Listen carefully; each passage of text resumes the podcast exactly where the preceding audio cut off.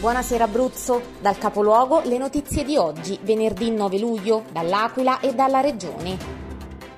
Movida Aquilana e Ricordi, il tour tra i locali dell'Aquila di una volta, un tour emozionante tra ciò che resta dei vecchi locali della Movida Aquilana pre-sisma, l'Amarcord del capoluogo con i diari di notte di Marcello Di Giacomo.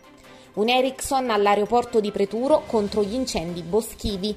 L'Ericsson sarà a disposizione per gli interventi e le urgenze in tutto il centro Italia, oltre che nel territorio aquilano, per scongiurare rischi e vasti incendi, quali quelli che la scorsa estate hanno interessato la città dell'Aquila. Il servizio e le interviste del capoluogo a cura di Loredana Lombardo. Sul fronte incendi in Abruzzo è arrivato il via libera allo schema di convenzione tra Regione, Ministero e Vigili del Fuoco nell'ambito della legge quadro in materia di antincendi boschivi.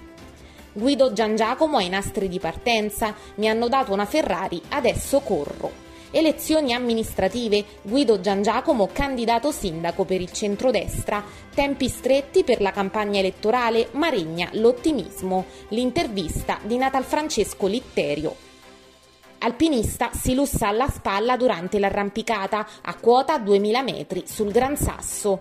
Decollato dall'aeroporto di Preturo l'elicottero del 118 con a bordo due tecnici del soccorso alpino e speleologico d'Abruzzo che ha raggiunto il canale Franchetti. L'alpinista è stato trasferito in ospedale.